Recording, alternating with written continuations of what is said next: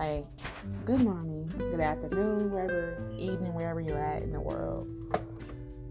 Sometimes we think that we need to know every answer to every question and everything, and we don't. We can't handle all that. In this life, we have to grow.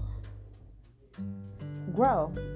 Whatever God wants you to know, He will let you know.